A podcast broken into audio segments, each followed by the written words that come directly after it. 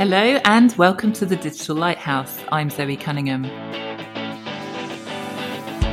On the Digital Lighthouse, we get inspiration from tech leaders to help us to shine a light through turbulent times. We believe that if you have a lighthouse, you can harness the power of the storm. Today, I'm super excited to welcome Idafe Onaheim, who is Head of Data for Effective Development at the Department for International Development. Hi, Idafe, and welcome to the Digital Lighthouse. Thank you so much. I'm glad to be here. Can I ask you to start by telling us a bit about your current role and about your organisation? So I started at the Department for International Development, or DFID, just to keep it a little shorter, um, about eight months ago. I was brought in as part of the department's move to make data more valuable and trusted throughout the organisation and with our partners in the development space and across government. So that was my my remit, quite broad. Both myself and some of the new roles that were brought in, like a chief data architect the Department for International Development is the leading UK department for official development assistance, which is the 0.7 of our gross national income that is used to help ex- end extreme poverty. So, part of our role is to distribute the ODA, as it's called, Overseas Development Assistance, and monitor the impact of the programs that we commission. Mm. Fabulous. So data is obviously super important for determining how how these grants are used, right? That's right. I mean, DFID is a department of two parts. It's heavy on good policy that changes lives, and it's also heavy on the numbers that support that, the evidence, building that evidence and science and technology area, as well as statistics and more traditional data areas as well. So data is incredibly important.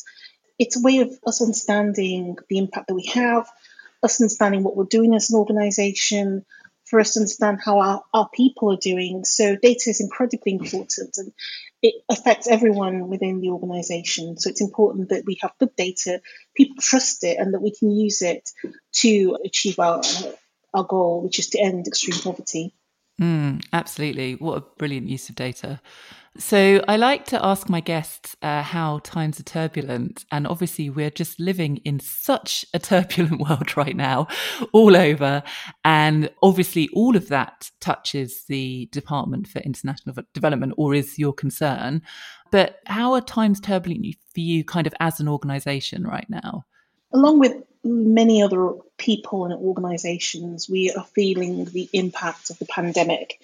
Now, DFID is an organisation with two UK departments, locations rather, one in Whitehall and one in East Kilbride in Scotland.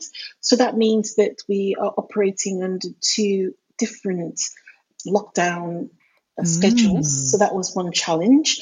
We also have country offices all over the world. I believe there are 44 country offices around the world in the countries that we are supporting. And that has also been quite a challenge for the people living there, for our staff. So we are facing the pandemic not just on a multi country UK scale, but also on a global scale. And that's affected us, the people we work with. It's also affected the programs that we are funding. So there's been a real impact. And from my perspective, it affects the data. We have to collect different data to understand what's happening with COVID 19 around the world, what projects and programs are people putting in place, what's the outcome, you know, are we improving lives? And that's across multiple dimensions and themes. So that could be health, that could be economic recovery, there's so many different things under which we could uh, evaluate our progress you know using data. So it's incredibly important that we have the right data to support the right policies and to support the right programs. So we are doing quite a bit of work on rolling out quickly but rigorously everything that people need data wise to support a pandemic. And as we start to come out of that and go towards economic recovery then that's uh, yet another question. So you think of it as phase two now, coming out of lockdowns, countries start to do that. How can we support that? How can we get, make sure the right data gets to the right people when they need it and in the right form so that they can quickly make the decisions they need to make. That's super interesting, particularly this idea of realizing that you need different data. the pandemic has kind of prompted us to, or has created a requirement for different data, which I guess, you know, one of the challenges with data is that you can never go back and historically create data, right? So have you got a kind of continuity issue of you've started collecting some new data, but you're not going to be able to match that to before? There are ways in which we can collect data from the past with advances in machine learning. We have a data science team and we have really great collaboration with the ONS who have a data hub in East Kilbride, which also works on global good projects. So there are ways and means to do that, but obviously they are not as easy or simple as right. collecting the data from today. So one of the things that we have a lot of strength in at DFID is our aid management platform. It's a tool that we developed in house. We have a lot of development, really good development capacity we developed this tool in house to help us to manage our programs more effectively, to manage our portfolios more effectively. And that means that we haven't hit as many problems as you might think to add this new data, you know, category, to add this new event. If you think of the COVID 19 pandemic, the, the fact that the entire world has been affected, it's something of a black swan event. But luckily, we are used to Black Swan events, and we um, we already have some thinking around. Well, how do we best capture that? But it's also allowed us to be innovative in how we capture the COVID nineteen Black Swan event, so that in future, if we have events that maybe not quite as dramatic, and not quite as big an impact, we can still capture them in new ways. So that's prompted us to make some really great innovations in how that's recorded. But it hasn't led to any real issues reconciling data that was held in the past, mainly because COVID 19 projects, a lot of the programs and work that's been done would most likely be new commissions or pivoting of a commission to take into account COVID. So there's, there's, you know, luckily there's no real problem in that area. But in general, when if this problem happened, if you did have a problem that you didn't record something before and you now need to start recording it, but you don't don't have the history, well, it's the, like the planting an oak tree. When's the best time to plant an oak tree? And today. 30 years ago would have been the best time, but today is an equally good time to plant that oak tree because you have to start somewhere. And that's the end of the day. You have to work out what's the value of historically retrofitting this data and getting it from historical sources. In general, people record quite a lot of inf- more information in unstructured documents than they might do in structured data fields. So there's usually the potential to go back and to retrieve that uh, information in some way. But obviously, there's a cost associated, and you have to do a cost value analysis at that point and go, is it worth us doing this? What value will it add to our insight? Or should we say, you know, we know this from X date, and that's from when we can start to analyze this data and start to provide uh, quantitative analysis, but perhaps we can provide qualitative analysis or case studies or other means to backfill that insight that we didn't have previously. So there are ways around it, luckily, that we can deploy if we need to. That's such a fabulous analogy with the oak tree.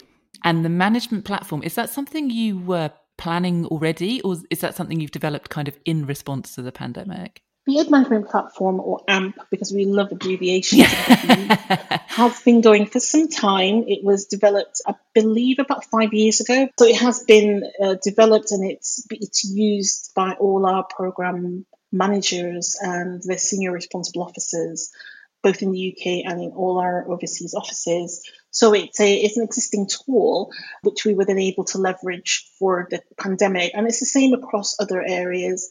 We already had remote working tools, so we were able to leverage those. So there's been a lot of advances in government around technology, around digital, and around data that has really helped us to pivot into this new way of living in a much easier than it would have been, say, 20 years ago when you know you would have not had everyone having laptops or having internet connection or having applications on the cloud that's both secure but also accessible. Mm-hmm. That would not have been possible, say, 20 years ago, but it is possible today. And that's thanks to a lot of the work that's been done to replace these legacy systems with cloud based, secure, accessible systems that you can work from any location. And that's really paid off for our staff. I mean, we know that the, that's not the end of it. It's not just a case of you've got a laptop, you can work from anywhere, that there are other considerations. But from a technology perspective, certainly all the work prior has paid off really well. And the transition has been, at least from my point of view, pretty seamless. I have now been locked down, working at home in lockdown longer than I was working in the office because I only started eight months ago. Mm. So I've now spent more time in lockdown working, but it's certainly access to technology has been seamless, even though we know that not everyone enjoys working from home because sometimes you don't, you know, there might be other pressures if you've got children for example, that can be quite difficult uh, trying to be a teacher and, and, and work. But we have a lot of well-being initiatives in place to try and support people, uh, no matter what situation you find yourself in. Fantastic. So, so just what a fabulous enabler technology has been to enable things to at least continue, albeit with with changes. So, what I like to focus on in the podcast is learning that comes from times being turbulent, because we could just sit here and have a chat about, um, gosh, how dreadful is everything and how many things are there to be fixed. But actually, I'm really interested in what have you learned as an organization and what have you learned about the kind of services your organization delivers as a result of, of going through this time?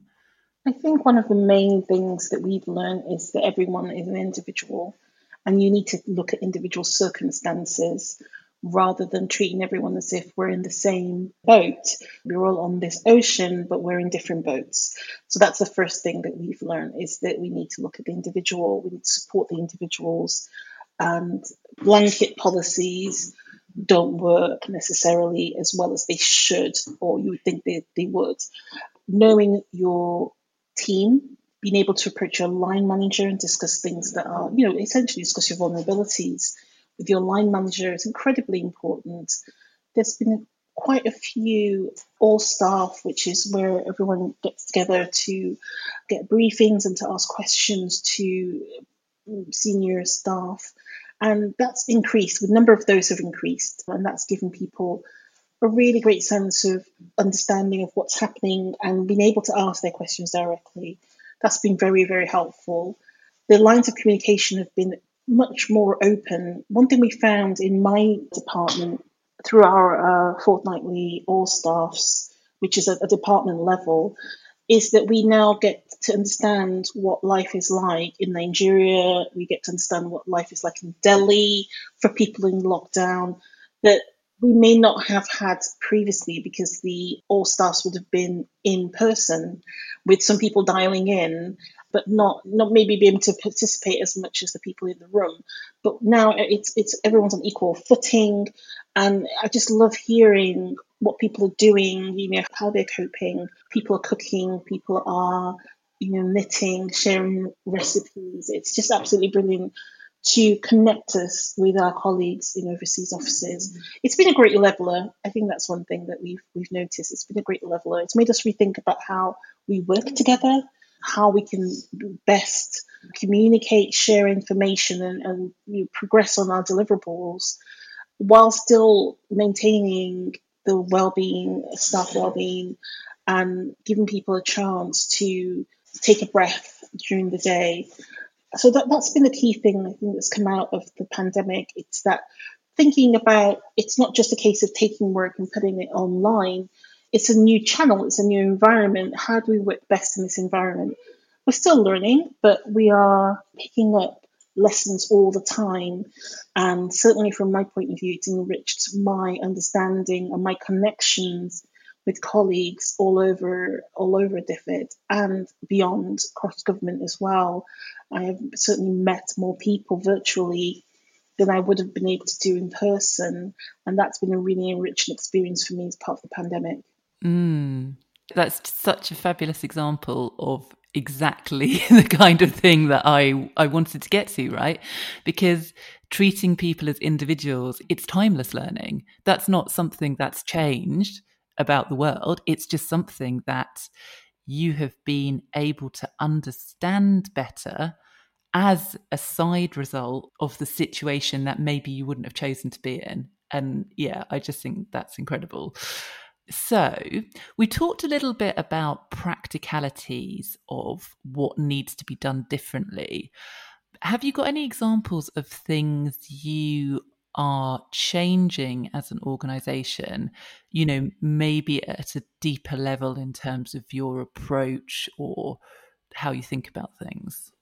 From my perspective, working in the data field, one of the things that we have really tried to understand is how we can help people access our services a lot easier than they normally would have. Because one of the things that we found is that everyone's on the internet. I don't know if you've, you've noticed this. The first few weeks of pandemic, everyone was on the internet. It was a real challenge to get a good signal, to get reliable service. So one of the, the changes, practical changes from our point of view, is what could we do? How might we make it easier but still secure for people to access the you know our services?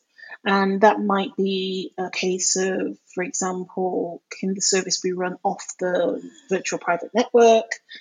Is there are there any changes we can make to the way that the reports are delivered so that they are smaller bandwidth needs to load them up? Mm. All sorts of initiatives like that that we may not have needed to consider before. That's from a purely data perspective from a working perspective, there's been thoughts around uh, and actions, I should say, just thinking around flexibility for on working hours for parents.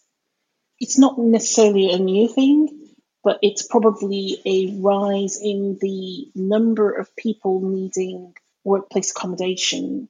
And when I mean say accommodation, I mean accommodating something that may not be their normal working practices parents immediately spring to mind, but also carers, full carers, mm. people who have, have contracted COVID and maybe recovering are also a demographic that we need to consider. There's also the fact that it's a pandemic and people don't want to take holidays. I think that's been the most interesting thing is that obviously nobody wants to take a holiday and sit at home because then you're stuck at home and it doesn't feel any different from going to work. Encouraging people to take annual leave I think has probably been the biggest practical change has been that you normally don't need to do that. Encouraging people to do that and not think of it as a waste of time because you're sat at home has been certainly something that we've had to consider. How do we do that? How do we engage people with, with taking annual leave and to, to be rested? Because that's important. But you wouldn't think that that would be a, a, challenge. But then that has a downside. And If people don't take annual leave, they get exhausted, and if they get exhausted, you know their well-being is affected. So that's really important that it, you know to keep an eye on on a set of individuals again and start to see those patterns emerging and think of how how can we accommodate this how can we make sure that people feel like they can take and part of, part of that is also to model that behavior and, and show leadership by talking about the fact you're taking time off and what you might be doing in that time off and encouraging other people to do the same. So that's been one of the things that we've done to kind of encourage that. Yeah, because actually, it's not just that you need to take leave as much as you did before. In the midst of a global pandemic, you probably need to take leave. You know, the need is even greater than it was before for people to make sure they are getting rested and then you know coming back ready to go. So that's that's fantastic. So just finally looking from kind of where you're situated now what does the, the future now look like for your organization? The future for us is going to be you know wider horizons. From my perspective as in data the challenge is also broader. The data that we need to collect, store, secure, and make available for people to do fantastic projects on them to get that insight out. That's a bigger space. There's more to understand because data is a service. It provides insight and it affects everyone in the organization. So it's very important. But also that the data that we hold and that we is accessible to them reflect their understanding of the world. Even if it challenges their beliefs, it should reflect and give them that trust that they can trust the, this data. We want them to be curious. We want them to challenge if they think the data is not right. But what we don't want is a mistrust of the data or people thinking they need to do additional manipulation to get the results they need. Mm. Almost a frictionless service, if you like. And building that takes time and is is a, an organisation change challenge certainly, but it, it's a much broader challenge now. Mm, fantastic. So it sounds like there will be challenge ahead as well. but obviously you will be using the skills that you've you've used over the last, you know, 6 months and prior to find solutions and grow as an organization. It sounds fantastic. I've really enjoyed talking to you. Thank you so much for coming on the show to help us shine a light for others. Thank you. I've enjoyed this enormously.